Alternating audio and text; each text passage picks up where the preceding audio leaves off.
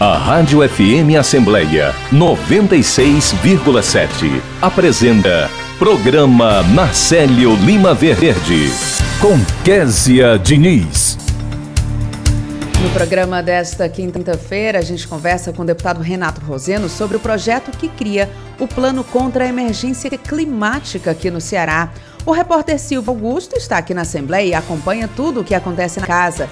No quadro Vida e Qualidade, a gente conversa com a cirurgiã dentista da Célula de Odontologia do Departamento de Saúde e Assistência Social da Assembleia, Laura Carneiro, que explica como dentistas podem auxiliar na campanha Setembro Amarelo. Tem entrevista com o analista tributário da Receita Federal, Newton Oliveira, que fala sobre a prorrogação do prazo para a regularização das dívidas de microempreendedores individuais. Dicas de Português é o quadro do programa Narcélio Lima Verde, em parceria com as edições Inesp da Assembleia. Momentos do Rádio tem TBT da Rádio FM Assembleia, que estreia hoje no programa Narcélio Lima Verde. O repórter Cláudio Teran antecipa tudo o que está por vir na sessão plenária da Assembleia de hoje. E entrevista com o coordenador nacional da campanha Informação Salva Vidas, Henrique Vasconcelos, que detalha como a campanha contribui para a luta contra a Covid-19. No quadro Fortaleza Antiga, as crônicas de Narcélio Lima Verde. Você ouve Programa Narcélio Lima Verde, com Késia Diniz.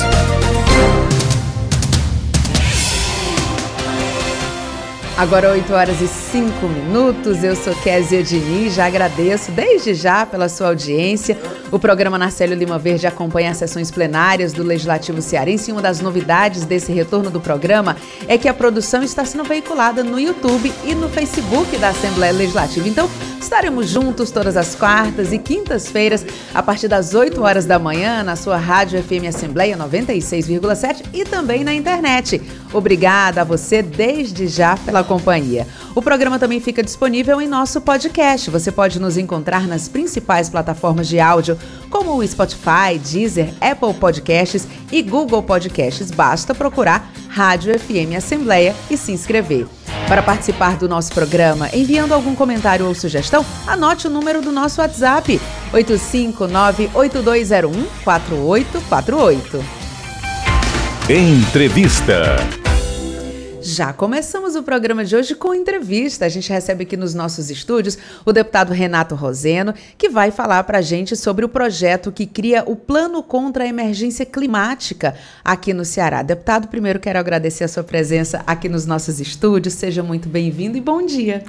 Bom dia, Késia. Bom dia, Ronaldo. Bom dia, Rodrigo. Bom dia a todos e todas que fazem a Rádio FM Assembleia e os nossos ouvintes. Deputado, o projeto considera que as alterações climáticas são resultados de uma grave crise ambiental. Qual é a sua análise dentro desse projeto sobre essa relação?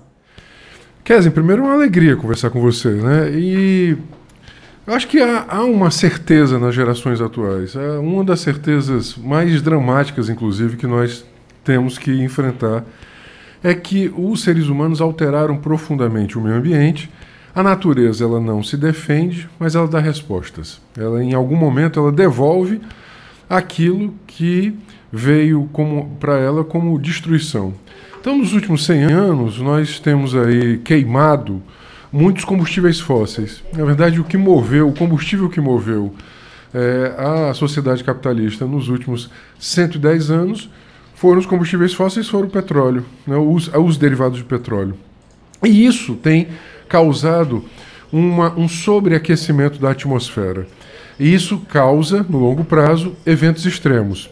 Nos últimos anos, a gente tem visto a ocorrência de eventos mais extremos. Mais eventos e mais extremos. Que eventos são esses? Secas muito prolongadas. O, o Brasil está sendo alvo destas secas. Agora mesmo, nós estamos com a maior crise hídrica de 90 anos. Há 90 anos não chovia tão pouco no Brasil. Eu vou repetir esse dado porque a gente sabe disso. Em quase um século não se chovia tão pouco no Brasil. E essa ausência de água causa outro problema que é a ausência de energia.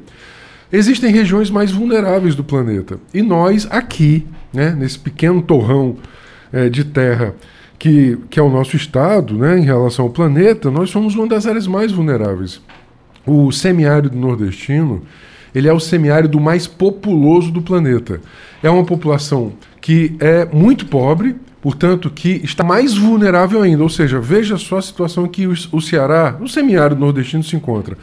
Uma situação, uma, é uma região mais vulnerável às secas, mais vulnerável à falta d'água e mais pobre. E essas coisas estão correlacionadas. E o mundo inteiro está atrasado. Né? O, o, né? Lamentavelmente, tivemos aí a, a, os anos de Donald Trump, que era um negacionista climático. Aqui no Brasil, a Bolsonaro, que também é um negacionista climático. Mas 99,9% dos cientistas sérios que publicam, que fazem o painel internacional das mudanças climáticas, dizem que nós estamos chegando muito perto do ponto sem retorno. Por isso mesmo, né, em razão das convenções internacionais, né, o Protocolo de Paris, por exemplo, os países têm que fazer a sua transição. Para fazer a transição, eles têm que primeiro reconhecer o estado de emergência climática de longo prazo e se comprometer com a transição ecológica. Alguns municípios no Brasil já fizeram isso, já, dado que o governo federal não faz. O governo federal, inclusive, né, vai na contramão. Ele né, é, nunca desmatou-se tanto como se desmata agora, nunca se queimou tanto agora. O Pantanal arde em chamas agora, a Amazônia também né, é completamente é, em, em, em processo de desmatamento. Então, os municípios já começaram a reconhecer a emergência climática. Né. Aqui perto de nós, Recife já fez isso. E os estados, ainda nenhum estado o fez. É, a minha proposição é que o Ceará seja o primeiro estado né, a reconhecer o estado de emergência climática e que se comprometa até 2050. Portanto, o projeto ele a dá longo prazo, a longo né? prazo que ele se comprometa até 2050 com a redução das suas emissões. O Ceará está emitindo hoje 11 milhões, quase 12 milhões de toneladas de CO2 ano. Se você junta com os outros gases, eu estou falando só de dióxido de carbono, se você junta com os outros gases, chega a 24 milhões de toneladas ano. 47% disso é por causa das termoelétricas. O, o Ceará tem três termoelétricas, né, uma delas movida a carvão mineral, que é o combustível do século XIX, ou seja, é um atraso muito grande. O pessoal, ah, mas gera emprego. Só gera 350 empregos. 350 empregos. Ou seja, se a gente tivesse lá atrás e agora, dizer, é, apostado na transição energética, a energia solar gera muito mais emprego. Ela é, não é poluente e ela gera muito mais emprego. Né? Então, nós deveríamos já ter apostado na transição das energias renováveis. Para isso, é preciso, primeiro, compromisso governamental. Ao invés de fazer benefício tarifário para carvão mineral ou para gás natural, para queimar porque veja, isso, é, isso gera um retorno para as futuras gerações. A gente está queimando hoje um carvão que vai aquecer a atmosfera, vai lançar CO2 na atmosfera e que o seu filho ou seu neto vai padecer da seca em razão da atual geração. Então, é um projeto que, em primeiro lugar, ele lança a mão de um conceito né, mais, mais amplo de responsabilidade intergeracional e de responsabilidade nossa com o nosso próprio clima. Agora, deputado, você falou nessa questão dessa, dessa meta né, de ter essa redução. Agora, é um projeto de longo prazo, como o senhor colocou. Tem outras metas, essa é a principal, mas tem outras metas para a gente ir ano a ano acompanhando? A, a principal é a, a, redução paulatina das nossas emissões. Então, tem muita coisa que a gente pode fazer. Bem, hoje as nossas, hoje, no caso do Ceará, as principais emissões são as emissões relativas à, é, à, à energia. Mas, por exemplo, transporte. Hoje, todo o nosso transporte basicamente está sendo feito mediante a queima de combustíveis fósseis. A gente, pode, a gente pode fazer uma outra matriz de transporte também, isso é fundamental. Alimento. O, é, a chegada do chamado agronegócio, as pessoas, ah, isso é modernização da agricultura. Não é. A agricultura familiar, inclusive, ela pode ser muito mais sustentável do ponto de vista ecológico porque ela é, ela por si, ela tem um, um, baixo impacto. Ela pode produzir alimentos que nós necessitamos de maneira saudável e com um menor impacto, gastando menos água, utilizando, não utilizando veneno e sem a larga utilização de fertilizantes químicos. Então, energia, mobilidade, esses dois. Quarto, eh, terceiro, a produção alimentar. A, a nossa própria gestão dos resíduos. Né? O, veja, é, Antes da pandemia, obviamente, eu viajava muito mais no Ceará, hoje muito menos em razão da pandemia, mas uma das imagens que mais me choca no interior do Ceará é a presença de centenas ainda de lixões ativos. Isso é prova de um atraso civilizatório gigantesco. Quem conhece outros países sabe que o jeito de tratar o resíduo sólido tem a ver com o seu padrão civilizatório. ou seja, essa ideia de descartabilidade de tudo, né? aquelas, aquelas florestas de saco plástico, quando a gente chega perto de um lixão, né? você vê as, as xerófitas, né? você vê a, as, as, as, árvores da caatinga secas com, carregadas de saco plástico. Eu disse, é uma floresta de saco plástico. Isso é um atraso do ponto de vista societário, isso é um atraso civilizatório muito grande. E, lamentavelmente, repito, nós temos um governo federal que é, que é anti-natureza, ele é anti-meio ambiente. Só que nós, seres humanos, nós somos parte da natureza e nós dependemos dela. Né? Eu repito, ela não, ela não se defende, a natureza ela não pode se defender no curto prazo contra as agressões, mas ela responde. Então, e há, há, indiscutivelmente um atraso nosso. Então, a cada ano nós é, entendemos que é preciso, por exemplo, reconversão é, para mobilidade elétrica, reconversão de empregos verdes. Claro, as pessoas dizem, ah, mas esse padrão é o padrão que gera emprego. Então nós temos que pensar um padrão de economia que é um, um padrão de economia verde, de economia ecológica, de, de, né? que, tran, que supera inclusive o padrão da acumulação de riqueza. Essa semana, o, os jornais, inclusive você noticiou aqui, o Ceará tem é o sexto, é o sexto estado em bilionários do país, tem 17 bilionários e 47% da população na pobreza e extrema pobreza.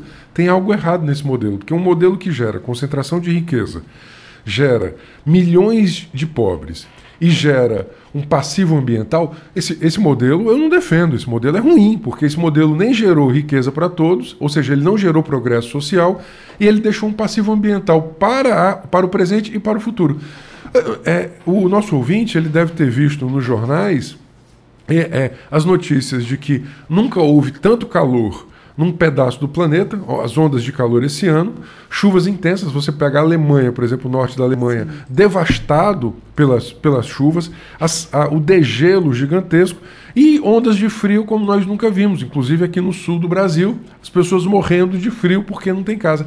Então é óbvio que tem que mudar. Agora, é, é, o, o nosso desafio é convencer os governantes do presente que eles estão governando não só para quatro anos, mas eles estão governando para a geração futura. Deputado, é, eu lembro quando eu era adolescente, né, não se tinha a mesma consciência que hoje, os adolescentes de hoje já têm essa pauta do meio ambiente, da sustentabilidade, da separação do lixo, da energia. Essa pauta hoje faz parte né, dessa nova geração. Eu lembro que o, o, grande, o grande debate que tinha na minha geração foi quando teve a Eco 92, né, ali surgia um debate para que a gente pudesse acompanhar. Mas cada vez mais isso vai sendo uma pauta presente e eu queria saber, dentro desse seu projeto, através aqui das discussões, dos debates da audiência da, da, da Assembleia Legislativa, é, o senhor deve promover debates, Sim. convidar especialistas, abrir esse debate para que a população possa acompanhar? É, o primeiro debate, você tem toda a razão, né? nós temos que trazer esse debate a público. O Ceará tem um fórum de mudanças climáticas que, lamentavelmente, está desativado desde 2018. Eu já conclamei, provoquei, reivindiquei o governador do estado e o secretário Arthur Bruno para que reativem o fórum, o fórum sobre mudança climática. Ou seja, não há o que temer. Não há o que temer. Veja, o governo não pode é, temer o debate público.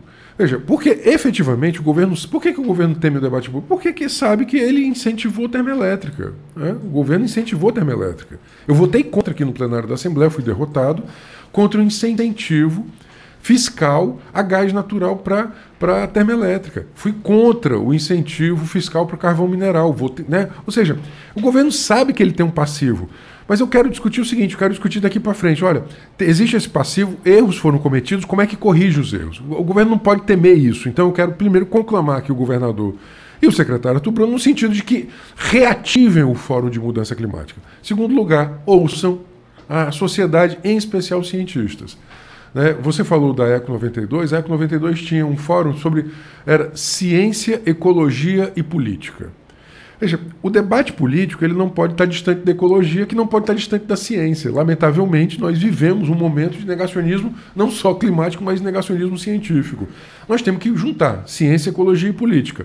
Nós temos aqui professores internacionalmente conhecidos. O professor Alexandre Costa, por exemplo, ele é convocado internacionalmente para dar palestra sobre mudança climática. Ele é nosso aqui da UES, aqui da Universidade Estadual do Ceará, né? É, é, é, com, ou seja, foi da FUNSEMI, hoje é professor. A nossa própria FUNSEMI, a nossa própria FUNSEMI sabe disso. Então, eu quero, obviamente, permitir né, que através do, do, do, do, do PL nós façamos audiências públicas, seminários e que o governo reative o Fórum de Mudança Climática. Mas, além disso, a gente precisa de fato pressionar mais. Você falou, eu achei muito bonito quando você disse, quando eu era adolescente, a principal liderança mundial sobre mudança climática é a Greta Thunberg. Né?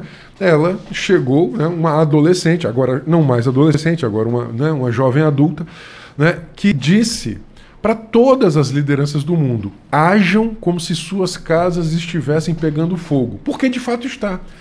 Eu achei que é genial uma pessoa de 16, 17 anos chegar né, no G20, o, o, o, nas principais lideranças do mundo, e dizer assim: olha, ajam como se sua casa estivesse pegando fogo, porque está, porque é a verdade. Eu sempre cito essa frase da Greta Thunberg e também a nossa querida Sônia Guajajara, que diz assim: não tem planeta B. Então, só tem esse planeta. Se a gente, se a gente destruir esse planeta, não tem, não tem Marte, não tem colônia em Marte. Isso ainda é ficção científica. Só tem esse planeta.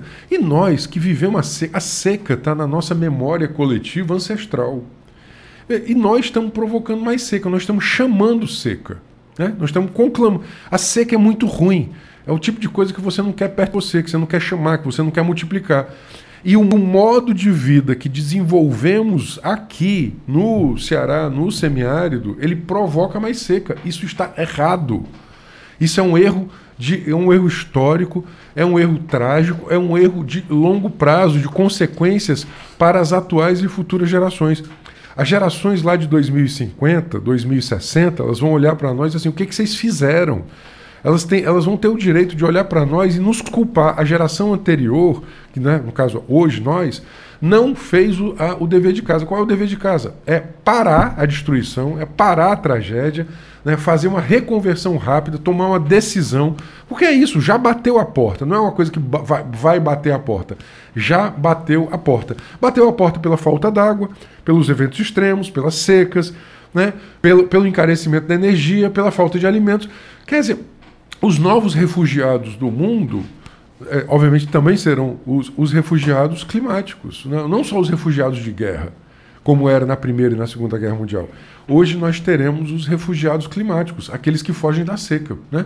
E, ou seja, nós, eu não quero que isso aconteça com o Ceará. Por isso, eu estou me propondo, nosso mandato está propondo, eu sou uma minoria absoluta aqui na casa, você sabe disso, né? mas mesmo como uma minoria absoluta, eu estou aqui me propondo a dizer assim, olha, podemos fazer um pacto intergeracional de responsabilidade ambiental com as futuras gerações, acho que é isso que a gente está falando. Deputado, você sabe que dá para a gente passar aqui ah, vários programas é. falando sobre esse assunto, mas a gente precisa aqui avançar. A gente tem outros convidados também, mas eu já deixo aqui o convite aberto para que o senhor volte aos nossos estúdios. A gente vai estar acompanhando todas essas discussões, audiências públicas. Então, quero agradecer muito a sua presença, desejar muito boa sorte no avanço dessas discussões e a gente já deixa o nosso encontro aqui marcado para os próximos Não, encontros. Tô, estou absolutamente à disposição, ou seja, é, é, o que mais a gente tem que fazer agora é falar, é falar sobre isso. E eu queria indicar para o nosso leitor, para o nosso ouvinte, que ele busque aí nas redes sociais Ceará no Clima, né, um coletivo sobre as mudanças climáticas aqui no Ceará. O Ceará no Clima reúne ativistas, cientistas, né, é, das mais variadas disciplinas. Eu acho que é muito importante e, e, ler sobre isso, entender sobre isso, entender que não há tempo a perder. Obrigado, Kézia, Ronaldo, Rodrigo. E a gente volta já já, agora 8 horas e 22 minutos. Por causa da falta de chuvas e do calor que em algumas cidades brasileiras chega aos 40 graus, o racionamento de água já é uma realidade em vários municípios. Enquanto esperamos pela água que faz subir o nível dos reservatórios que abastecem milhões de pessoas no campo e nas cidades, é tempo de fazer chover consciência nas nossas atitudes do dia a dia. Vamos evitar os banhos demorados, a lavagem das calçadas com água potável. Idem para os carros. Na hora de escovar os dentes, Vamos manter a torneira fechada e evitar também os vazamentos. Olho vivo. Uma torneira pingando uma gota a cada 5 segundos desperdiça mais de 20 litros de água em apenas um dia. Acredite, de pingo em pingo a gente faz um oceano. Cuidar a água é cuidar da vida. Apoio Rádio FM Assembleia 96,7. Gonzagando. Quinta, oito da noite, com Gerardo Anésio. Você ouve Programa Narcélio Lima Verde, com Késia Diniz. Vida e qualidade. Agora 8 horas e 23 minutos e o quadro Vida e Qualidade de hoje é com a cirurgiã dentista da Célula de Odontologia do Departamento de Saúde e Assistência Social da Assembleia, Laura Carneiro, e vai contar para a gente um pouquinho sobre como é que os dentistas podem auxiliar na campanha Setembro Amarelo. Esse é o tema de hoje, doutora Laura. Primeiro, muito obrigada pela sua presença aqui nos nossos estúdios. Seja muito bem-vinda. Eu que agradeço, muito obrigada. Bom dia a todos e a todas e a você, Kézia, que me recebe com tanto carinho na rádio. Doutora Laura, o mês de setembro é dedicado à prevenção do suicídio, né? E a gente vem debatendo bastante sobre esse tema. Mas em que medida o dentista ou os dentistas podem auxiliar na identificação dessas questões emocionais, psicológicas? A gente sabe que o dentista muitas vezes é um amigo né, do paciente, a gente cria uma relação muito próxima com aquele que cuida do nosso sorriso. É, então, como é que, que os dentistas podem trabalhar essa questão? Kézia, olha, a, o cirurgião dentista, ele vai agir como um orientador, né? como uma pessoa que, é, que vai é, levar o conhecimento né, da sua especialidade para, para a, a, o paciente. Então, durante a anamnésia, a gente vê, certo, que a gente pode atuar na orientação e na proteção. E o que é a anamnésia? É esse contato inicial que o profissional da saúde tem, onde ele pergunta como é que. entrevista que ele Pronto. Faz, né? Nesse momento, a gente pode detectar alguns sinais comportamentais, de alteração comportamental, que é complementado no exame clínico. Então, no exame clínico, né, a pessoa que é submetida sob estresse tem algumas alterações. Inclusive, o professor Itamar Rigueira, no seu livro Fundamentos de Periodontia, ele faz um relato bastante interessante é, com os pilotos de caça norte-americanos que é, foram participaram da guerra do Vietnã. Todos eles, sem exceção, apresentavam alterações gengivais profundas. Então, o estresse, né, a pessoa sobre intenso estresse, a vascularização gengival modifica. Certo? Não sabia dessa. Pronto. Então, fazendo com que haja as gengivites, que são as inflamações. E não só isso, dizer, olha, é, o bruxismo, que é aquele hábito de ranger dentes, né? O que é que, é que acontece? A pessoa, certo, quando está é, também sob estresse emocional, né? Ela tem o hábito de ranger os dentes, que pode ser de uma forma consciente ou inconsciente. Às vezes você vai fazer uma prova, um concurso, trava. Isso de uma forma consciente. Durante o sono, inconsciente. Como é que a gente sabe se no bruxismo, durante o, a gente desenvolve o bruxismo durante o sono? Quando a gente acorda, porque os maxilares estão todos cansados. E outra coisa também que é interessante é a xerostomia. O que é isso, Laura? Xerostomia é a ausência da saliva ou a baixíssima produção dela. E então, o que é que acontece? A saliva é uma película protetora, né? Sem ela, a placa bacteriana vai se aderir aos dentes, causando inflamação gengival. Então, durante a anamnésia, a gente observa o paciente, né, os sinais de mudança comportamental e no exame clínico a gente detecta Feito isso, a gente vai é, orientar. Então a gente a gente é, a nossa é, posição é de orientação e prevenção. Orientar é, para que ele procure o especialista. Engraçada essa questão do, do bruxismo, né? Quando eu tô nervosa, ou quando eu tô ansiosa, ou quando, enfim, qualquer momento que eu tô ali meio que sobre pressão, embora eu conviva muito com a pressão, mas eu sinto que eu dou aquela hum, mastigadazinha Pronto. mais forte aqui. Aquilo ali, como eu já sei o que é, aquilo ali já é um alerta para mim. Digo, opa, Peraí que eu tenho que dar uma respirada Exatamente. porque eu estou nervosa com alguma coisa. Né? Eu não chego ao, ao bruxismo de, de, de, enfim, fazer à noite, porque eu não sinto né, nenhum tipo de, de, incômodo quando eu acordo, mas é um sinal de alerta. Muita gente tem isso e nem sabe o que é. E o que é muito comum também é a boca seca, né? Sim. que é exatamente a xerostomia. Também é um sinal de estresse profundo. Então, todos esses sinais, né?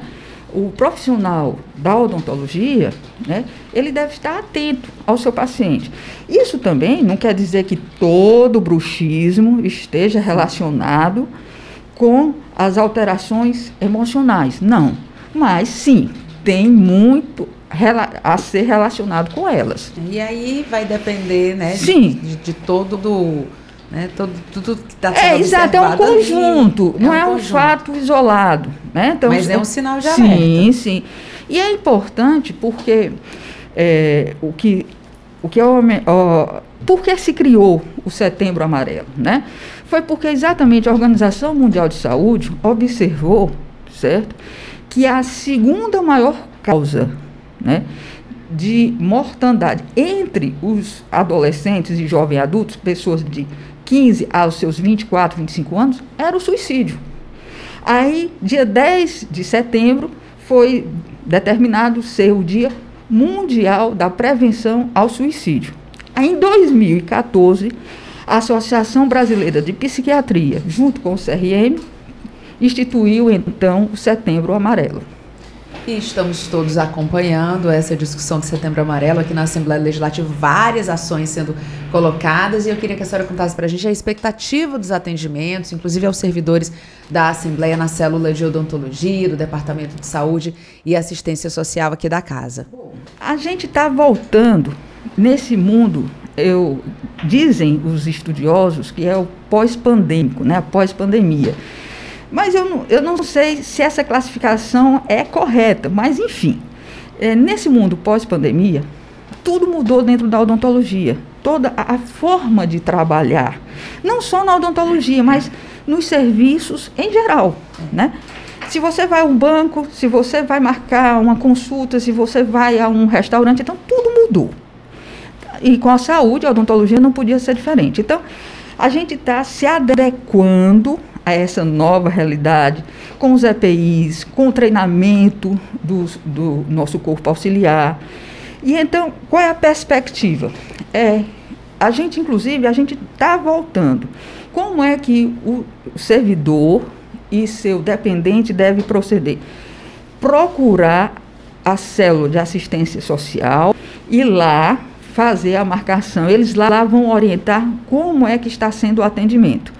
Mas a gente está voltando de uma forma lenta e gradual em razão desse momento no qual a gente passa. Momento de muitas adaptações. Perfeito. Doutora Laura, agradeço muito a sua participação. Desejo oh, muito sucesso. Quem agradece sou eu, em meu nome, em nome da doutora Amélia Capelo Barroso, a, a nossa chefe, a chefe do serviço odontológico, em nome de todos os servidores, de todos os colegas, e convido né, ao funcionário e seu dependente a nos visitar. Muito obrigado e um bom dia a todos. Bom dia e bom trabalho. Obrigada. Agora 8 horas e 32 minutos.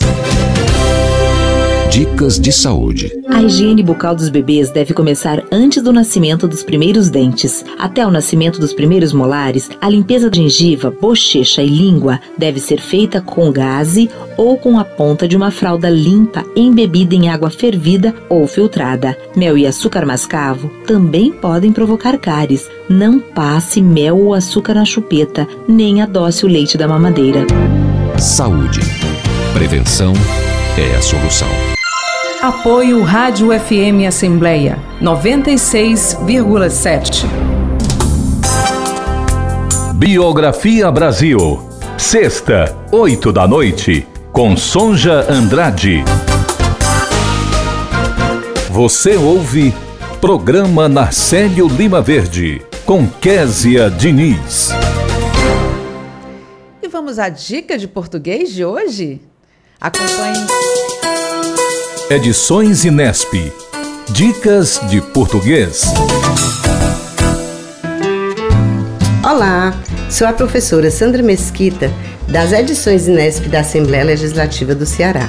E a nossa dica de hoje é sobre quando usar discriminar com E e discriminar com I. Discriminar significa absolver, inocentar, deixar de ser crime, retirar a culpa. Vamos ao exemplo. O juiz discriminou o jovem acusado, ou seja, o juiz absolveu o jovem acusado. Discriminar significa separar, diferenciar, listar, classificar. Como exemplo, temos os produtos estão discriminados nas prateleiras, ou seja, os produtos estão separados nas prateleiras. Até a próxima Dicas de Português das edições Inesp. Agora 8 horas e 34 minutos e a gente vai conversar com o repórter Silvio Augusto, que está na Assembleia Legislativa e traz novidades para a gente. Bom dia, Silvio. Bom dia, Késia. Bom dia a todos. Késia, é, o Conselho Regional de Contabilidade está retomando as suas atividades de eventos presenciais. Para falar sobre o assunto, vamos conversar com a vice-presidente do Conselho, Augusta Barbosa. Bom dia. Bom dia, tudo em paz? Como você falou, agora que a gente tem autorização, né, pelo decreto de realizar eventos presenciais com até 100 pessoas, nós estamos abrindo o nosso auditório do Conselho Regional de Contabilidade para receber vários eventos presenciais, como também a realização no interior do estado. Então, vamos rodar esse estado, nosso primeiro é, seminário que intitula Integrar e Desenvolver, acontecerá no sábado, dia 4, em Juazeiro do Norte, e depois iremos viajar todas as regiões do estado. Já tem várias cidades programadas. Ah, no nosso seminário, a gente trata está tratando de assuntos técnicos como o compliance tributário, a questão do e-social. É, estamos levando também a transformação digital na contabilidade, que foi uma coisa muito que está presente na nossa vida. A pandemia antecipou isso mais ainda. E ainda temos a parte de, é, da exclusão do ICMS do PIS e COFINS, que são assuntos muito interessantes que a classe demanda muito, e por isso a gente está levando palestrantes renomados para tratar desses assuntos. Doutora Augusta, é, nessa retomada da nova programação de palestras presenciais né, na sede do, do Conselho, vai ter a presença da Carolina Monteiro, que é presidente da Junta Comercial do Ceará hoje, nesta quinta-feira. Exatamente, estreando as, as palestras presenciais na sede do no nosso auditório, né? Hoje tem a presidente da Junta, vamos falar da transformação digital nos registros mercantis, e a gente já tem uma próxima palestra agendada para o dia 15 de outubro, que é com a secretária da Fazenda. Então, assim, vamos retomar isso com muito cuidado e convidando todos os profissionais de contabilidade, os estudantes também aquelas pessoas interessadas no assunto. Afinal, são assuntos que interessam muito a parte é, empresarial e a parte de contadores, de administradores, de gestão em si. Como é está a situação do FGTS, já que o Conselho reforçou seu posicionamento e enviou à bancada federal cearense, lá em Brasília, é, como objetivo, né, propor apoio é, oriundos de multas decorrentes de não transmissão da guia de tempo de serviço e informações à Previdência Social. Pronto, isso está tramitando, inclusive aguardando a votação no Congresso Nacional, é, uma lei que retire a multa das, a, por atraso na entrega da GFIP. Pela lei, é, é, o pedido que está lá é que seja só as empresas sem movimentos, mas a gente pede que seja excluído a multa de todas as empresas que entregaram em atraso. Por isso, nós entregamos um ofício a todos os nossos deputados federais, a bancada cearense, o CRC solicitou que eles é, se juntassem e vissem o nosso pleito para que aprove a lei, excluindo a multa de todas as empresas, não só apenas a Sem Movimentos, mas toda e qualquer empresa que entregou a GFIP Sem Movimento nos, nesse período aí, que já se passaram seis anos, faça isso, vote a favor da exclusão da multa. Qual o valor dessa multa? Essa multa ela varia entre 200 e 300 reais, mas digamos, por exemplo, um profissional da contabilidade onde ele tenha é, 50 empresas, sei lá, 30 empresas dentro do seu escritório e que some mês a mês, isso é mês a mês, essa multa é por mês, né?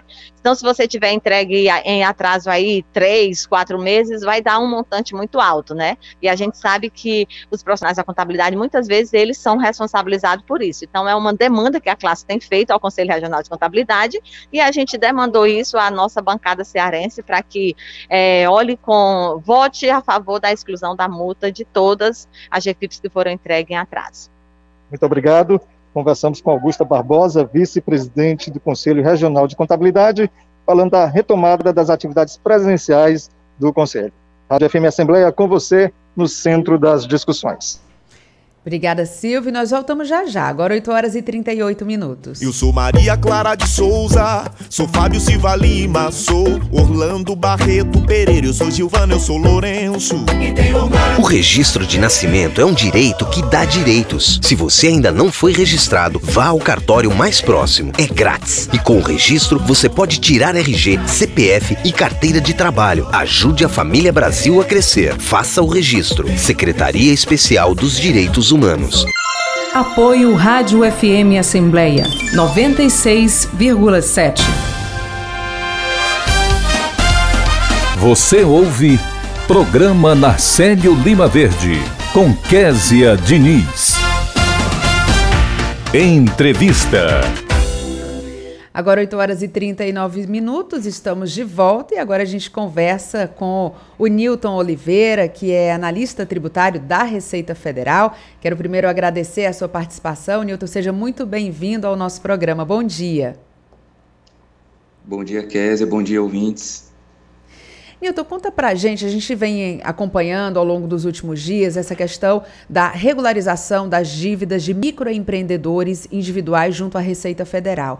Eu queria que você detalhasse um pouquinho pra gente como é que esses microempreendedores, que a gente chama de MEI, né, a pessoa diz, enche a boca para dizer eu sou MEI, mas às vezes não lembra que tem que pagar aquele impostozinho todo mês. Queria que você contasse para os MEI é, como é que a gente pode fazer para regularizar as dívidas junto à Receita. O microempreendedor individual, ele precisa todo mês pagar a sua contribuição, uh, acessando o portal do empreendedor ou o portal do Simples Nacional. Esses MEI que possuem essas dívidas hoje e precisam regularizar sua situação para não sofrerem algumas sanções, são as dívidas mais antigas, do ano de 2016. Então, esses MEI que foram afetados pela pandemia, a gente sabe que a situação está bastante difícil, eles não sofrerão sanções neste momento. Agora, qual o novo prazo? Porque houve, né, já existia um prazo estabelecido, mas houve uma prorrogação. Qual é o novo prazo, Newton? O prazo é até o final desse mês de setembro, até o dia 30 de setembro. O prazo anterior ele foi prorrogado exatamente para dar mais visibilidade, para tentar fazer com que o MEI uh, tenha mais chance de efetuar sua regularização acessando o portal do Simples Nacional. Ele pode pagar essas dívidas, caso ele tenha disponibilidade financeira, ou caso ele não tenha esse dinheiro disponível no momento, ele pode efetuar o parcelamento em até 60 vezes, desde que a parcela não fique inferior a 50 reais. E eu tô cometendo aqui uma indelicadeza, porque eu acho que muita gente deve fazer isso com você. Tô te chamando de Newton, é Newton, né, Newton? É Newton, mas muita gente me chama de Newton, tá tudo bem. Newton, agora quem por acaso, enfim, não conseguiu, não não está conseguindo de fato, é, como você mesmo colocou, é um momento mais delicado na nossa economia, mas quem não conseguir cumprir com essa obrigação, o que, é que pode acontecer com as microempresas individuais com esses débitos abertos desde 2016? Quer dizer, atualmente aqui no Ceará nós temos 383 mil microempreendedores individuais, que são os feirantes, ambulantes, os cabeleireiros e manicures independentes, ah, todas essas pessoas que trabalham com as suas atividades, mas não têm uma profissão regulamentada e foram incluídas no MEI para entrar na formalidade. É, esse, desse, desses 383 mil MEIs, 138 mil hoje possuem dívidas, né, não estão completamente adimplentes mas apenas 16 mil, a gente considerar um percentual pequeno ainda, apenas 16 mil possuem dívidas aptas a serem inscritas em dívida ativa da União, que é o que vai ocorrer caso ele não regularize as dívidas até o dia 30 de setembro. Nesse caso, quando a dívida passa para a Procuradoria-Geral da Fazenda Nacional, para a cobrança executiva judicial, há um acréscimo, há um acréscimo de 20% do valor da dívida, a título de encargos legais, que é o custo da cobrança judicial. Esse MEI também, que não está pagando seus débitos em dia, as suas contribuições, ele pode perder a condição de, de segurado do INSS, e assim ele deixa de ter acesso a benefícios previdenciários, como é o salário maternidade, o auxílio doença e a aposentadoria. Ele também vai ter mais dificuldade para obter empréstimos e financiamentos, que é uma coisa importante no momento, para que o MEI consiga desenvolver as suas atividades. E com, com, com essas sanções, pode acabar dificultando completamente, inviabilizando a atividade do MEI.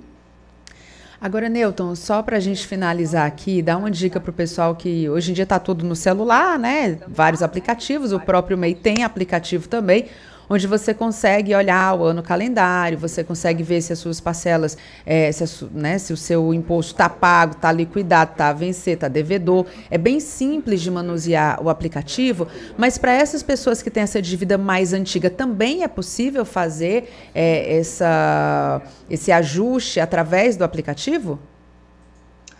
Então, no aplicativo ele vai conseguir apenas emitir o DAS para pagamento, né, o documento de arrecadação do Simples Nacional, o boleto para pagamento. Para ele fazer o passamento, caso ele não possa pagar, ele tem que acessar realmente o portal do Simples Nacional. A gente sabe que tem muito MEI que não tem acesso à internet ou tem dificuldade com os recursos digitais, e para esses casos, eu friso que ele não deve se dirigir às unidades presenciais da Receita Federal. O MEI que não tem acesso à internet, que está com dificuldade de fazer o pagamento ou parcelamento, ele deve procurar um núcleo de apoio contábil fiscal, que são é, pequenos núcleos que existentes nas faculdades de contabilidade que têm convênio com a Receita Federal e que prestam gratuitamente esse serviço ao MEI, esse auxílio ao microempreendedor. E aí, para continuar na sua rotina normal, depois de fazer esse ajuste todo aí, importante a gente ter esse aplicativo, porque a gente consegue acompanhar, facilitou muito a vida do microempreendedor, esse aplicativo de celular, né, Nilton? Perfeitamente. O MEI com o aplicativo no seu celular, e acho que hoje boa parte deles já possui um smartphone. Acessando o aplicativo é fácil ele obter todo mês a, o seu DAS mensal e assim continuar adimplente com as suas obrigações e não perder o acesso aos seus benefícios previdenciários, porque o MEI foi criado não com intuito arrecadatório. 95% do valor que o MEI paga mensalmente é contribuição previdenciária. Né? É um dinheiro que é usado depois para custear o auxílio doença e a aposentadoria. Então é importante que o MEI efetue o pagamento em dia dessas contribuições para que não perca o acesso aos benefícios previdenciários, à sua formalidade. Newton, muitíssimo obrigada pela sua participação, por esclarecer os nossos ouvintes sobre esse tema que é tão importante. É, bom dia, muito sucesso para você. Eu que agradeço, é sempre um prazer. Bom dia. Esse foi o Newton Oliveira, analista tributário da Receita Federal, agora 8 horas e 46 minutos. Aliança pela Igualdade Brasil. Desigualdade social. Será que só aquele que sofre com ela é que sabe o que ela significa? A desigualdade social é a distância que existe entre pobres e ricos, proprietários e sem teto e sem terras, intelectuais e analfabetos, negros e brancos, homens e mulheres. A desigualdade social do Brasil, um país de mais de 190 milhões de habitantes, está marcada por percentuais alarmantes entre os que possuem riquezas e aqueles que são totalmente desprovidos dela. A desigualdade também é uma questão de gênero. Aliança pela Igualdade Brasil. Apoio Rádio FM Assembleia 96,7. Qual é o tom do Ceará? Sábado, meio-dia, com Ian Gomes. Você ouve Programa Narcélio Lima Verde, com Késia Diniz. Estamos de volta, agora 8 horas e 47 minutos, e a gente já conversa com o repórter Cláudio Teran, que acompanha tudo o que acontece na Assembleia Legislativa e traz as novidades sobre o que vai acontecer, o que vai ser discutido na sessão de hoje, lá no plenário. Bom dia, Cláudio Teran. Muito bom dia, Kézia Diniz, bom dia aos ouvintes, amigos da nossa FM Assembleia. A principal pauta de hoje vem da deputada doutora Silvana, porque ela vai apresentar um projeto de indicação que dispõe sobre a instalação de unidades ambulatoriais para pronto atendimento de dores crônicas e fibromialgia nos hospitais regionais do estado. Essa pauta da doutora Silvana foi encampada pela mesa diretora através da primeira dama da casa, a esposa do deputado Evandro Leitão, e o trabalho que vem sendo feito nesse sentido também procura é, utilizar a estrutura que temos na Assembleia Legislativa através do Departamento Médico para oferecer um atendimento a mais em relação aos que sofrem de fibromialgia. A população, quer dizer, tem muita dificuldade de compreender bem o que é isso, mas quem sofre sabe o que é. É dor, muita dor. Quem tem problema de fibromialgia sente dores atrozes por, pelo corpo todo. E é um problema que é sem cura. O que ele tem é, são lenitivos, né, medicações que contribuem para reduzir o problema. E a partir daí, vamos dizer assim, a doutora Cristiane, juntamente com a doutora Silvana, ou outros diversos deputados, estão encampando um esforço a mais para chamar atenção para essa doença e também utilizar a estrutura do Poder Legislativo do Estado para contribuir de alguma maneira para que uh, esse sofrimento da sociedade seja também amparado, receba o um amparo do Poder Legislativo. A Assembleia tem atualmente um departamento médico extremamente bem estruturado, que é inaugurado, inclusive, entregue pela gestão do presidente Evandro Leitão, e naturalmente a gente espera que esse projeto de indicação ao ser aprovado na casa, se ele for aprovado, ele vai ao governador e se o governador acatar, ele vai devolvê-lo para a Assembleia na forma de um projeto de lei, né? já que eh, pela legislação que temos no país, deputados não podem criar projetos que gerem despesa para o executivo. Né? Então, a partir daí, o projeto de indicação é uma sugestão que o parlamentar faz ao Poder Executivo. Se o governador acatar, essa sugestão vai entrar em vigor. Tem gente que até diz assim: ah, mas projeto de indicação não vale nada. Pelo contrário, vale muito. Tanto é que um dos melhores projetos de indicação aqui do Estado foi o que criou a CNH Popular foi uma sugestão na época da deputada Raquel Marques, encaminhada ao governo do estado. Na época, Cid Gomes era o governador. Ele acatou a proposta, remeteu de volta à Assembleia na forma de projeto de lei. E nós temos aí, Kézia Diniz, a CNH Popular, ainda hoje servindo a diversos cidadãos. Né? Representa inclusive a inclusão, porque é um emprego que pode se abrir, uma, uma ocupação para o cidadão. A Assembleia também vai ter a leitura de ofícios diversos. Um deles mostra, o, é encaminhado para a Assembleia a cada quatro meses, que é o demonstrativo da receita corrente líquida referente ao mês de julho do exercício 2021. A sessão plenária começa logo mais às nove da manhã.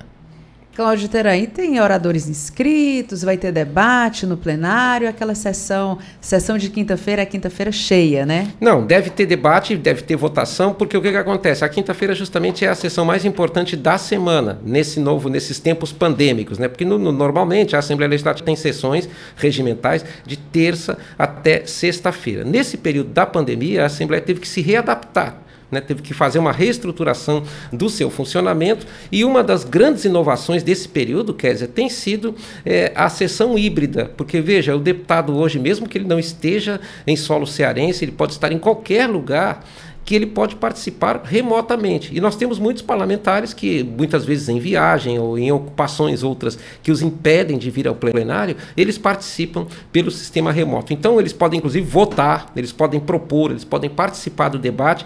E a quinta-feira é justamente o dia que concentra eh, esses debates. Tem a pauta nacional que sempre entra nas sessões plenárias, os deputados trazem. Um dos assuntos que deve ser debatido hoje é a PEC 1045, que o Senado da República rejeitou e esse assunto já vinha, já tinha passado pelo plenário. A CPI, que está em andamento na casa, também tem gerado debates. E ainda tem a perspectiva dos eventos de 7 de setembro, que também sempre colocam é, situação e oposição em lados antagônicos nesse processo. Mas isso é parte do processo democrático. A Assembleia Legislativa ela é como um, um, ditado antigo, quer dizer, mas que a gente sempre repete aqui, ele é a caixa de ressonância da sociedade, ou seja, não tem assunto do Estado do Ceará que não passe pelo plenário 13 de maio. Sessão híbrida, inclusive, que hoje a gente vê no Senado, na Câmara, em todas as Assembleias Legislativas, mas que começou aqui no Ceará, né? Exato, Foi a primeira como... Assembleia. No, nós, inclusive, temos uma vantagem enorme, viu, Késia? Porque a Assembleia Legislativa do Ceará, ela foi a primeira a ter uma emissora de rádio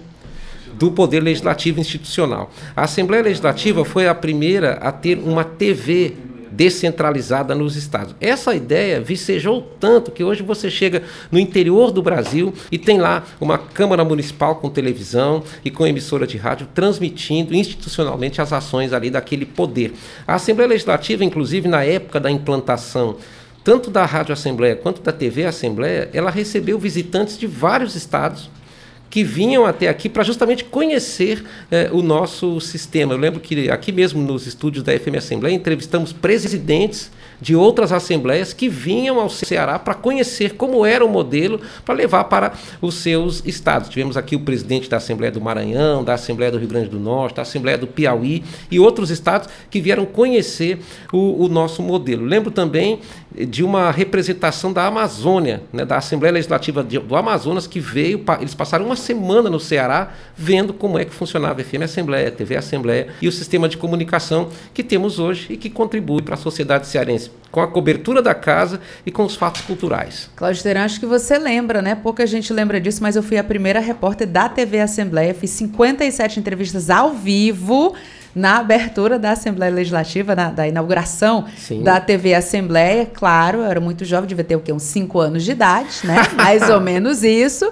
E por isso continua assim, né? Claro. Não, eu me lembro perfeitamente. Inclusive, aquilo foi um momento histórico, foi no ano de 2006, né? Em que você estava sozinha nas reportagens daquele período e foi extremamente salutar e desafiador, né? Porque nós aqui da FM Assembleia ainda não tínhamos começado as nossas atividades. A nossa inauguração também aqui foi histórica, porque quase um ano depois, quando a Assembleia Legislativa entrou no ar em novembro do ano de 2007, nós tivemos também uma maratona de entrevistas feitas no plenário 13 de maio, nos corredores da Assembleia e aqui mesmo nas dependências da Assembleia Legislativa. Esse desafio de comunicar, de fazer a comunicação legislativa, ele é extremamente enriquecedor porque todos nós que trabalhamos aqui, quer dizer, Diniz, temos histórias para contar e temos fatos que a gente presenciou e tornou públicos através desses veículos. Você está falando dessa questão e hoje a gente vai estrear aqui no, no programa Narcelo Lima Verde um TBT, é o momento TBT, dos momentos do rádio. Sim. A gente vai, ao longo do programa, a gente vai contar essas novidades para os nossos ouvintes. Cláudio Teran,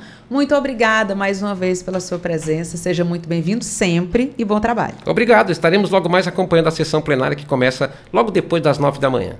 Muito bem, a gente já vai chamar também, vou sair aqui do Cláudio Teran, já vou chamar outro repórter, Silvio Augusto, que também acompanha tudo que acontece aqui na casa e conta novidades para a gente. Silvio, é com você.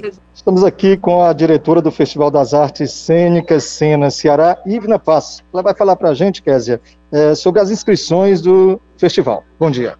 Bom dia! As inscrições do festival estão abertas até o dia 9 de setembro. Grupos de teatro, circo e dança do estado do Ceará podem mandar os seus trabalhos. O link está disponível no arroba Festival das Artes Cênicas.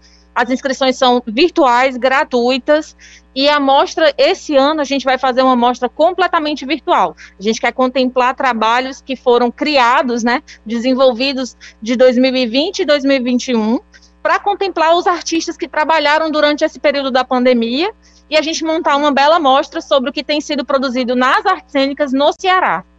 Quando começa o festival? O festival está com previsão para final de outubro, comecinho de novembro, mas as inscrições agora são para a gente conhecer um pouco do trabalho. E aí, à medida em que a gente selecionar os espetáculos, a gente vai fechar a programação e vem aqui divulgar para vocês. Você pode citar alguns espetáculos cearenses? É, a gente tem muita perspectiva de que os, os espetáculos cearenses eles se interessem, né? Os artistas cearenses se interessem por se inscrever. Esse ano a gente vai selecionar não só nove espetáculos grandes, né? Espetáculos prontos, mas também nove curtas que podem ser performances, qualquer produto audiovisual ou mais sensorial que os artistas proponham nessa linguagem, né? De teatro, dança e circo. Para finalizar, gostaria que você falasse mais uma vez só por onde as pessoas podem se inscrever. As inscrições estão abertas lá no arroba Festival das Artes Cênicas no Instagram. Tem o link para o regulamento e o acesso do formulário. Vai lá, a gente te espera. Muito obrigado. Conversamos com Ivna Passos, diretora do Festival das Artes Cênicas Cena Ceará, falando sobre as inscrições que já estão abertas né, do festival que vai mostrar os espetáculos cearenses, né, só artista cearense. Rádio FM Assembleia com você no centro das discussões. Muito obrigada, Silvio. Agora 8 horas e 57 minutos. Os serviços públicos no Brasil mudaram. Você que paga as contas precisa conhecer seus direitos. Não pagar cobranças indevidas. Ser avisado antes de ter o serviço cortado. Ter abatimento na conta quando houver má prestação do serviço. Pagar preços módicos pelos serviços. Receberem até 30 dias resposta da empresa sobre suas reclamações. Para garantir os seus direitos, conte com o IDEC. Consumidor bem informado nunca é lesado. Apoio Rádio FM Assembleia 96,7. Sinatra e amigos. Sábado, seis da tarde, com Renato Abreu. Você ouve Programa Narcélio Lima Verde, com Késia Diniz. Entrevista. Agora 8 horas e 58 minutos e a gente entrevista o Henrique Vasconcelos, que é o coordenador nacional da campanha de informação Salva Vidas. Essa campanha que contribui para a luta contra a Covid-19. E para falar sobre esse assunto, a gente recebe justamente o Henrique Vasconcelos, coordenador dessa iniciativa. Henrique, seja muito bem-vindo, muito bom dia. Bom dia, Kézio, bom dia, bom dia, equipe da Rádio FM Assembleia, bom dia, ouvintes. Henrique, conta pra gente o que é que motivou essa campanha, o que é que vocês estão pretendendo é, com esse trabalho. Bom, é, tudo começou com a, a conversa começou meio triste, falando de quantas pessoas nós perdemos dentro, inclusive da nossa organização, grandes líderes como nosso curador da Fundação Rotário brasileiro Hipólito Ferreira de Minas Gerais, e tantos familiares, amigos, queridos, rotarianos que nós perdemos dentro dessa pandemia. Eu mesmo perdi minha mãe nessa terrível pandemia é, histórica, né? Infelizmente, é, marcou a nossa geração.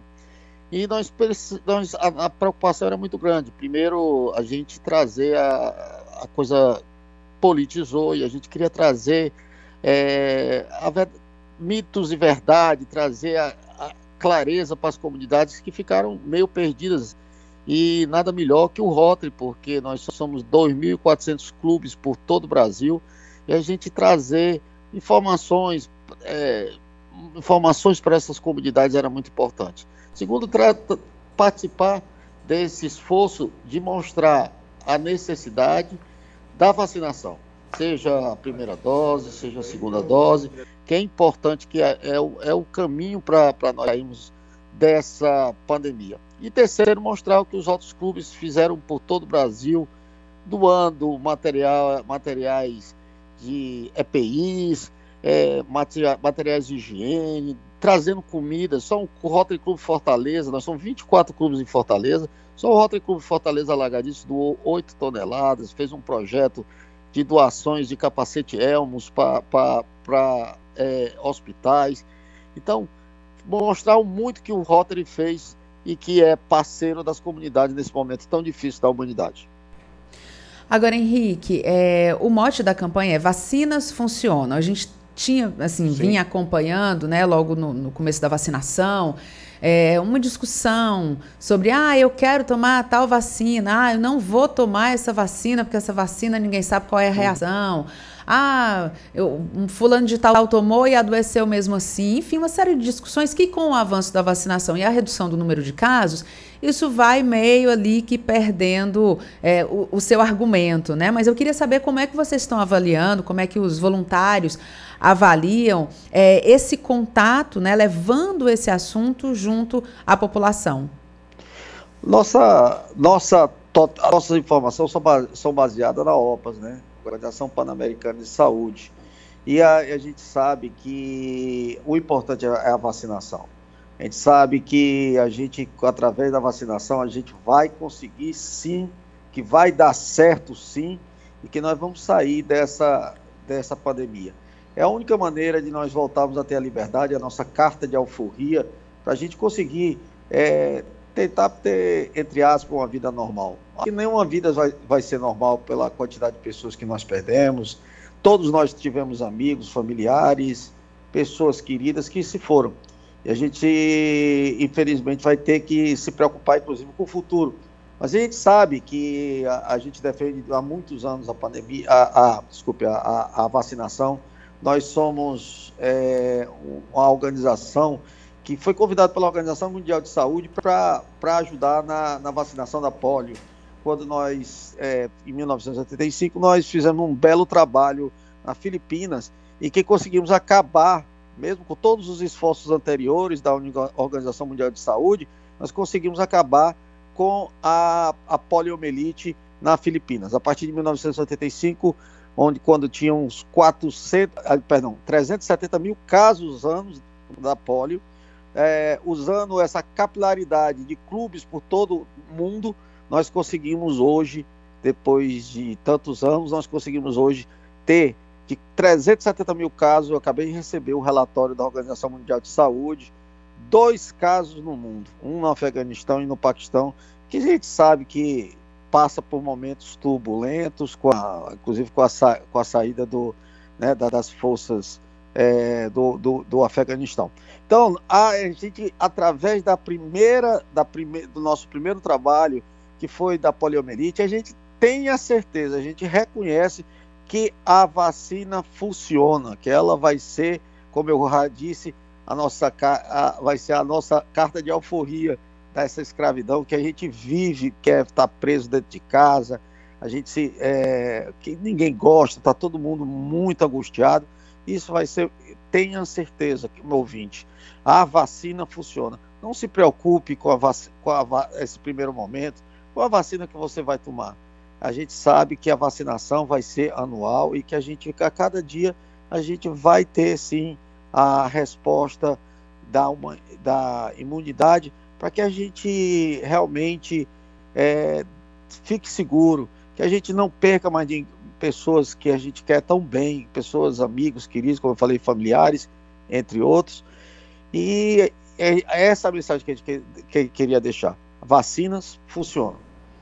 Henrique Vasconcelos, coordenador nacional da campanha Informação Salva Vidas, muito obrigada pela sua participação aqui no programa Narcélio Lima Verde. Mande um abraço de todos nós aqui da nossa equipe, a todo mundo que faz o Rotary, todos os voluntários que vêm desenvolvendo esse trabalho tão importante. Muito obrigada e bom dia. Muito obrigado, fica com Deus. E agora, 9 horas e 5 minutos. O Rotary, uma organização humanitária internacional, promove por meio de todos os Rotary Clubes do Brasil a campanha Informação Salva Vidas. Essa campanha traz informações relevantes sobre a Covid-19, orientando sobre como devemos continuar nos prevenindo durante a pandemia. Compartilhando notícias baseadas na ciência, esperamos que você e o seu próximo estejam seguros e conscientes de suas responsabilidades. Acesse as redes sociais do Rotary pelo Facebook e Twitter Campanha Informação Salva Vidas, uma iniciativa Rotary Clubes do Brasil. Apoio Rádio FM Assembleia 96,7. Você ouve Programa Narcélio Lima Verde, com Késia Diniz. Agora 9 horas e 6 minutos. Momentos do Rádio. Hoje é quinta-feira e a gente tem mais uma novidade no programa Na Série Lima Verde. Você que escuta o nosso programa e tem conta no Facebook, no Twitter ou no Instagram, já deve ter se deparado com várias hashtags TBT. Hashtag é aquele símbolozinho que parece um jogo da velha, né? E vem acompanhado esse joguinho da velha TBT e ele é um anúncio, na verdade, de uma prática que tem sido é, hábito já desses usuários das redes sociais. A hashtag TBT começou a ser usada ainda em 2012 no Twitter e hoje é muito mais utilizada mesmo no Instagram. E essa sigla é uma abreviação de um termo em inglês que pode ser traduzido como Quinta-feira do regresso. Significa uma, lembra uma lembrança de algo do passado, algo que marcou, às vezes uma lembrança bem antiga, outras nem tanto, mas são lembranças bem simbólicas, significativas. E aproveitando essa onda, a Rádio FM Assembleia faz um passeio por seus arquivos para apresentar a novidade que estreia agora na programação, a partir de hoje, na primeira quinta-feira de cada mês, a gente vai apresentar o TBT da Rádio FM Assembleia, que vai resgatar um material antigo da trajetória da emissora, que foi inaugurada ainda em 2007. E para falar um pouco mais sobre essa estreia, sobre essa novidade, a gente recebe aqui dos nossos estúdios o chefe, o gerente geral da Rádio FM Assembleia. Que prazer entrevistar Rafael Luiz Azevedo. Seja muito bem-vindo. Bom dia. Tudo bem, Kézia? Bom dia. Bom dia, Ronaldo. Bom dia, Rodrigo. É um prazer participar do programa. Rafael, a gente está vendo aqui na Rádio FM Assembleia todo dia tem uma novidade, né? Todo dia tem uma inovação, programas multiplataformas, assim, muita coisa acontecendo e todo mundo muito animado com essas novidades, em fazer parte dessas novidades. Eu queria que você contasse para a gente como é que surgiu essa ideia do TBT. É, como você já explicou tudo, né? O TBT já é, já está consagrado, né, nas redes sociais, já há cerca de uma década vem sendo utilizado por pessoas para poder rememorar é, é, lembranças, fotos, coisas interessantes que tenham vivido e alguns veículos se apropriaram também dessa moda. Então chegou a vez agora da Rádio Assembleia, né, de resgatar, de ir lá viajar nos seus arquivos, arquivos muito ricos, muita entrevista legal, muito personagem interessante que passou aqui pela emissora, dando entrevista. E aí chegou a hora agora de a gente relembrar alguns desses momentos, começando hoje por uma boa estreia. Uma boa estreia. Você quer contar ou eu conto? É, o Ronaldo comentou com a gente que tinha tido orgulho de um dia ter entrevistado o Demócrito Duma, que foi um dos principais publishers né, do jornalismo cearense. Ele, ele comandou o Jornal Povo durante décadas. É, a rádio, o povo também, e ele tinha tido o prazer, muito tempo atrás, de fazer uma entrevista com ele. Então, já daí surgiu a ideia. Vamos fazer um TBT, vamos é, lançar um TBT e vamos estrear com uma entrevista com o Demócrito Duma, que era um, um empresário muito querido é, por seus é, funcionários. Então, assim, é, é, bem interessante ver que, que no, no, no, tempo em que ele dirigiu o Jornal Povo, todo mundo que trabalhava, repórteres, editores, as, as pessoas da rádio, locutores, repórteres, todo mundo amava muito, gostava muito dele. Então, eu acho que quem trabalhou, quem viveu aquela época, vai ter um prazer de ouvir de novo essa entrevista. Eu acho que não só quem trabalhou, Rafael, porque eu não trabalhei, mas sempre tive, sempre que, na, logo que ingressei no jornalismo, sempre tive naquela figura do doutor Demócrito, como a gente chamava, né? Ele era um homem enorme, assim, que você, de longe você já via aquela presença, enchia a sala, mas muito delicado, muito simpático, muito gente da gente. Eu estava ontem conversando, inclusive, com o Ronaldo Verdade. sobre esse assunto, né, Ronaldo? Conta pra gente, aproveitando que você está aqui e, e, faz parte da história. Verdade. Conta pra gente como é que era esse contato com o doutor Demócrito.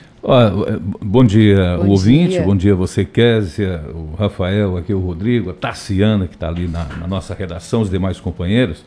Na realidade, essa figura enorme que você fala, que preenchia a sala, o ambiente onde ele estivesse, na realidade todos o tratavam como um pai, porque ele sempre tratava do mais humilde até o maior nome da Rádio AM do Povo, e eu começo pela AM, eu trabalhei nas duas, ele tratava de meu filho. Então ele vivia nos corredores da rádio tratando meu filho, vem cá, meu filho, isso aqui é outro. Então era aquela figura paisão de todos lá da AM do Povo. E quando o, eu, o Rafael, o que, que, a gente tem aí? O Rafael é, é, é muito elétrico, né? O que, que a gente tem aí dessas produções da rádio? Eu fui desenterrando ali o nosso arquivo e tal, e fui mostrando, e ele foi resgatando e a ideia fluindo na, na, na, cabeça dele, que é 24 horas, né, o Rafael. Elétrico. É, é elétrico, não é demais? E aí caiu na, na, nessa entrevista, eu digo, olha, eu, porque o Nacélio, o Nacélio faltou muito pouco nesse programa no pouco que ele faltou, e por motivos seríssimos. Ou um caso de doença, ou precisou se ausentar por conta do seu período de férias. Para você ter uma ideia, rapidinho o Narcélio conseguiu mudar a data de um casamento de um membro da família para não faltar o, o trabalho. o casamento estava marcado para a quinta, ele disse, não, coloca para a sexta porque eu, eu não posso faltar o trabalho. Então, mudaram lá a data. Então, toda vez que o Narcélio se ausentava, das poucas vezes, eu tive grandes oportunidades. E uma delas foi entrevistar o doutor Demócrito, onde a gente comentava que a primeira entrevista que não só eu, mas todos nós da rádio fizemos com o doutor Demócrito foi no quarto aniversário da M do Povo. Ele passou literalmente o dia todo participando de todos os programas. Virou assim um, um, um, um âncora né, de todos os programas da rádio. Ele tinha amor pelo rádio, ele gostava. O seu gabinete era na, na parte de cima, lá do, da, do povo, ali na Guanambi, mas ele vivia nos corredores da rádio ali, conversando com todos. Então, e o Momentos do Rádio, e você vai ter o privilégio também, porque o quadro está ativo no programa, ele te dá essa leveza de você fazer uma entrevista leve, descontraída.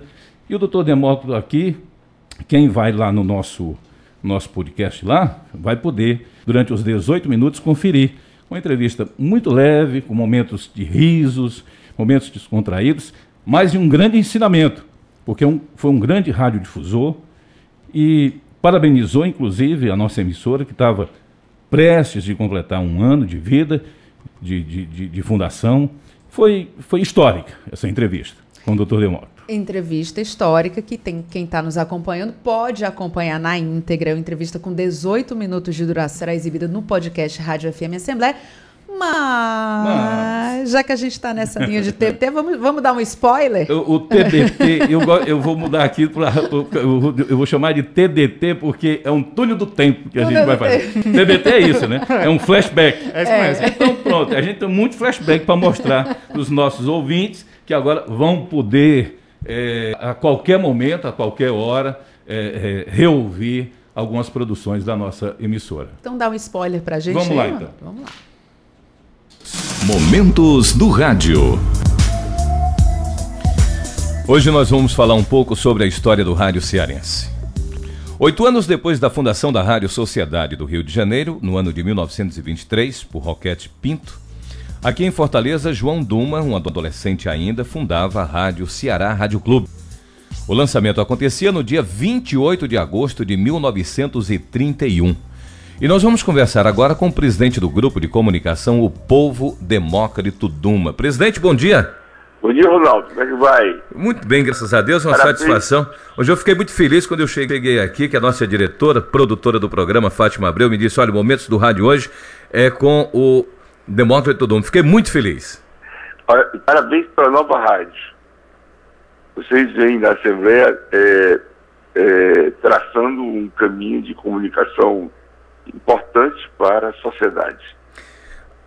Quando trabalhávamos eh, na FM do Povo, e eu falo quando trabalhávamos porque aqui nós temos eh, profissionais que já passaram também pela grande escola do rádio cearense, FM do Povo, AM do Povo, nós eh, tratávamos e nós a chamávamos carinhosamente a, a, a nossa querida Carmen Lúcia de mamãe. Nós nunca tivemos coragem foi de chamá-la de papai. Essa é. é a grande verdade. Mas nós sempre, sempre os tratávamos como filhos. Verdade, verdade. Meu filho, faça isso assim, faça isso assado, né? Verdade, é. verdade. O, o, o, presidente, algumas pessoas defendem que a era da radiodifusão está passando. O que, que o senhor acha disso? Ela está passando, é como todas, é, como todas as é, todos os meios estão passando por essas novas eras. Só que a importância do rádio, ela continua ascendente. Essa rádio que vocês fazem, de informação que nós fazemos na Ilha do Povo, é um estilo de rádio que permanentemente se adequa aos novos comportamentos, porque ele fala diretamente sobre a realidade do nosso entorno. Então é, é, é um rádio que se atualiza a cada momento que passa. E com dizer que, que estaríamos passando, se os seus ouvintes podem acessá-lo do Japão, é, da Rússia, onde quer que seja, é, com um som límpido da internet que veio a substituir as ondas curtas. Então, eu acho que nós estamos é, é, numa sessão permanente, adequados às novas tecnologias, né? E ampliando. Nossa, mas que privilégio, é, Ronaldo, você ter convivido com o doutor Demócrito, que privilégio. Rafael também tem história para contar dele, né? Tenho, tenho sim. Era, é, na... Passou por lá também, né, Rafael? É, eu trabalhei no Jornal Povo, não na, na Rádio Povo. É, no, até os anos, no, final dos anos 90, início dos anos 2000, era muito comum uma prática dos, dos leitores, também de ouvintes. Isso quando não existia internet, não existiam os smartphones, na verdade não existia nem o Google, né? Até o início dos anos 2000. Isso. Então era muito comum, de noite, os leitores ligarem para o jornal para buscar informação, por exemplo, de resultado de jogo. Então ligava, aí os repórteres atendiam o telefone, aí alguém perguntava, quanto é que foi o jogo do Ceará, o jogo do Fortaleza? E aí os repórteres informavam os resultados, né? Pô, imagina, hoje em dia, né? Isso. Não existia telefone celular, não, não existia é. smartphone nem Google. Quem tinha também esse costume era o Dr. Demócrito. E aí ele costumava às vezes ligar para poder buscar informação, né? Então já me contaram uma vez uma história que um pouco mais, mais para trás, nos anos 90, ele estava muito fã de basquete da NBA o campeonato de basquete dos Estados Unidos, né? Então ele ligou à noite para a Rádio Povo para perguntar de quanto é que tinha sido o jogo do Chicago Bulls, que era o principal time, né, do hum, Michael Jordan na isso. época e tal. Aí o atendente era novo, né, não conseguiu identificar a voz de quem era que estava perguntando, não sabia direito, pensou: "Rapaz, eu não sei. Eu acho que foi 2 a 0". Mas olha, aqui para a gente dar sequência, o, o, o, futuro das rádios convencionais, dizer, já vem sendo discutido há muito, mas há muitos anos. Isso é a grande verdade. Seu fim previsto com a chegada da TV, está aí, foi por água abaixo. Está longe de chegar, isso é uma utopia. Por quê? Porque as emissoras de rádio não apenas vêm se adaptando ao novo ambiente digital, mas têm começado a usar isso a seu favor. É o que a rádio, as emissoras estão fazendo. Não é? A internet está aí. Por exemplo, o doutor Demócrito acabou de dizer aqui na entrevista, isso naquela época. O rádio hoje está chegando no Japão, está chegando na Alemanha por conta da internet. Então, a nossa rádio tem 10 quilos, que antigamente chegava aqui a Crateus, chegava aqui a Quixadá, perto de Sobral, muito perto, devido, geograficamente falando, não chegava lá no centro de Sobral. Mas hoje a gente está chegando além, né? Muito Está cobrindo o globo, por conta da internet. Então, o rádio tem que aproveitar, é isso essa oportunidade que nós estamos tendo. Quer dizer, o rádio, tá, a gente sempre comenta aqui, está dando um golpe na internet. Está né? Tá, é, tá utilizando a internet para benefício próprio. É isso que a gente está fazendo. O rádio produz hoje, joga lá na internet, que a nossa produção vai chegar além mundo aí. Então é isso que a gente tem que aproveitar. Então o rádio hoje não se faz nada só internamente, só para si. Aqui as nossas produções, na época Dia das Crianças, a gente tem especiais sobre o Dia das Crianças, a gente vai reprisa é, Natal, Ano Novo, Carnaval, Bossa Nova, o melhor do samba, não sei o que e tal, essas datas, tudo a gente fez. E agora vão ficar disponíveis no dia a dia, não vai ser só nas datas. Né? É isso que a gente tem que parabenizar, porque foi com a chegada do Rafael, que deu isso impulso. O Rafael né? Elétrico? O Rafael Elétrico, né? Então, tem dado, esse, essa, tem dado esse choque aqui na gente, né? E a gente tem tem seguido. Lançado, Obrigadão a você e a equipe, claro. Lançado tudo. vários desafios, Aliás, né, Deixa eu mostrar. O Rodrigo se mostra numa câmera dessa aí. Esse aqui é o Rodrigo, que é o nosso é, é, diretor de vídeo, né? É ele, ele que coloca a gente no coloca ar, o sorriso, na internet. Coloca o sorriso da Kézia todo dia direitinho, mapeia direitinho. E os nossos convidados, que são muito bem-vindos ao nosso estúdio. Obrigado a todos. E por falar nisso, viu, Ronaldo? Quem está nos acompanhando pode encontrar o canal de podcast Rádio FM Assembleia nas principais plataformas de áudio, como Spotify, Deezer, Apple Podcasts, Google Podcasts. Fica um convite. Na primeira quinta-feira de cada mês, você vai fazer uma viagem ao passado com a nossa emissora nesse TBT. Viagem que, é, quando a gente estava ouvindo o, o doutor Demócrito, eu estava pensando, poxa, às vezes a gente procura tanto se informar sobre o passado, um estudante de uhum. jornalismo, né, alguém que quer relembrar.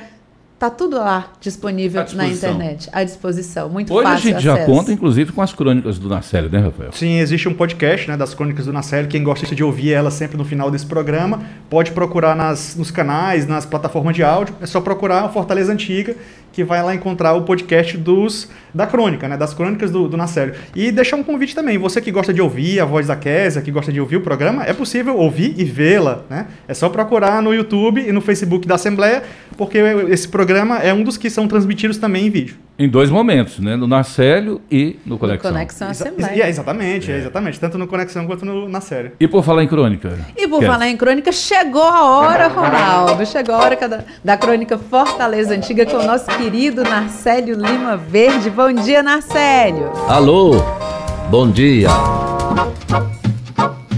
Fortaleza Antiga. Eu também sobrevivi e continuo vivo. Eu passo para vocês, amigos ouvintes, principalmente aqueles que vêm desde os anos 30, 40, 50, 60 e até 70. Eu passo para vocês algo que recebi do Wilson Biapina, jornalista cearense, ex-companheiro de rádio aqui em Fortaleza e hoje em Brasília. Eu aproveitei o que ele mandou e fiz meus comentários. Ouçam como são interessantes esses argumentos dos sobreviventes. Inicialmente sobrevivemos sendo filhos de mãe que fumavam, bebiam enquanto nos esperavam chegar. Nem elas, nem nós morremos por isso. Elas tomavam aspirina, comiam queijo curtido e azulado sem serem pasteurizados e não faziam teste do pezinho ou diabetes. E após traumáticos partos, nossos berços eram pintados com tintas à base de chumbo em cores brilhantes. Nossas chupetas e mamadeiras não tinham tampinhas protetoras, nem os frascos de remédios, portas ou tomadas elétricas tinham proteção e quando andávamos nas nossas bicicletas não usávamos capacetes, isto sem falar dos perigos que corríamos quando pedíamos caronas. Estamos sobrevivendo. Uma vez na Imperador, um carro estava parado, sentei no para-choque traseiro para pegar uma bochecha. O carro deu marcha e por pouco não levei uma grande queda com consequências piores. Não houve nada. Nos carros andávamos sem cintos de segurança, sem airbags e não ficávamos sós nos bancos de trás, não. E recordem, era diversão premiada andar no bagageiro ou na carroceria de uma picape num dia ensolarado de verão. Íamos de bicicleta ou a pé para casa de um amigo e batíamos palmas na porta ou tocávamos a campainha se houvesse e entrávamos sem maiores cuidados. Pode entrar, gritava lá de dentro. Pode entrar. Quando os dentes de leite eram arrancados, jogávamos em cima do telhado. Nesse tempo tinha telhado. E dizíamos: Morão, Morão, pega este dente e me dá um são. Tem mais.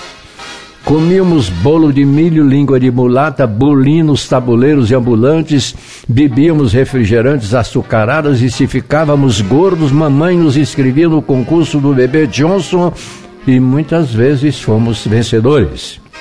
Saímos de manhã de casa, brincávamos o dia inteiro, desde que voltássemos antes das luzes da rua se acenderem.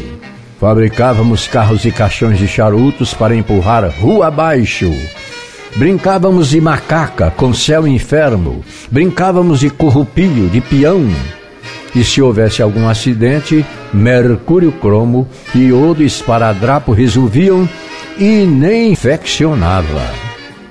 Vocês que me ouvem passaram também por tudo isso, não? Tudo isso e mais alguma coisa, pode dizer aí na sua casa. E como eu e meu amigo Wilson sobrevivemos.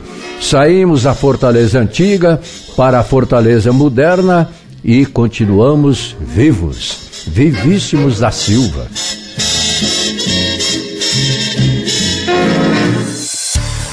Eita, que saudade, Narcélio! Mas a gente chegou ao fim do programa, Narcélio Lima Verde de hoje. Você acompanha a entrevista com o deputado Renato Roseno sobre o projeto que cria o plano contra a emergência climática aqui no Ceará. A gente também conversou com o analista tributário da Receita Federal, Newton Oliveira, que falou sobre a prorrogação do prazo para regularização de microempreendedores individuais. O coordenador nacional da campanha Informação Salva Vidas, Henrique Vasconcelos, detalhou como a iniciativa contribuiu para a prevenção da Covid-19. O repórter Silvio Augusto trouxe detalhes dos bastidores da Assembleia Legislativa e o repórter Cláudio Teran antecipou tudo o que está por vir na sessão plenária da Assembleia de logo mais. Já no quadro Vida e Qualidade de hoje, a cirurgiã dentista da Célula de Odontologia do Departamento de Saúde e Assistência Social aqui da Assembleia, Laura Carneiro, destacou como os profissionais da odontologia podem auxiliar no reconhecimento de sintomas de alerta para problemas psicológicos. Você também conferiu dicas de português, o nosso quadro aqui do programa Narcélio Lima Verde, em parceria com as edições Inesp da Assembleia. Tivemos ainda a estreia do TT da Rádio FM Assembleia. Toda primeira quinta-feira do mês, a produção resgatará um material antigo da trajetória da Rádio FM Assembleia. Muito obrigada por nos acompanhar juntinho do rádio. E para você que nos acompanha nas redes sociais, a produção também está sendo veiculada no YouTube e no Facebook da Assembleia Legislativa. Também estamos em podcast, você pode nos encontrar nas principais plataformas de áudio, como o Spotify, Deezer, Apple Podcasts e Google Podcasts. Basta procurar Rádio FM Assembleia e se inscrever. Além de mim, Kézia Diniz e de Marcelo Lima Verde, a equipe do programa reúne na coordenação Tarciana Campos, na produção Laiana Vasconcelos e Simone Silva. Repórteres Silvio Augusto e Cláudio Teran. Direção de vídeo Rodrigo Lima, a coordenação de programação é de Ronaldo César e a supervisão é de Rafael Luiz Azevedo. Para participar do nosso programa enviando algum comentário ou sugestão, anote o número do nosso WhatsApp 85982014848. Estaremos de volta na próxima semana, na próxima quarta-feira, mas não esqueça, na segunda-feira a gente tem aquele encontro marcado no Conexão Assembleia às 8 horas da manhã, aqui na sua Rádio FM Assembleia e nas redes sociais. Já às 8 e meia da noite, nosso encontro é na TV Assembleia. Obrigada, Narcélio, pela parceria. Obrigada a você que nos acompanha aqui pela sua audiência. E a gente volta a se encontrar na próxima semana. Até lá. Tchau.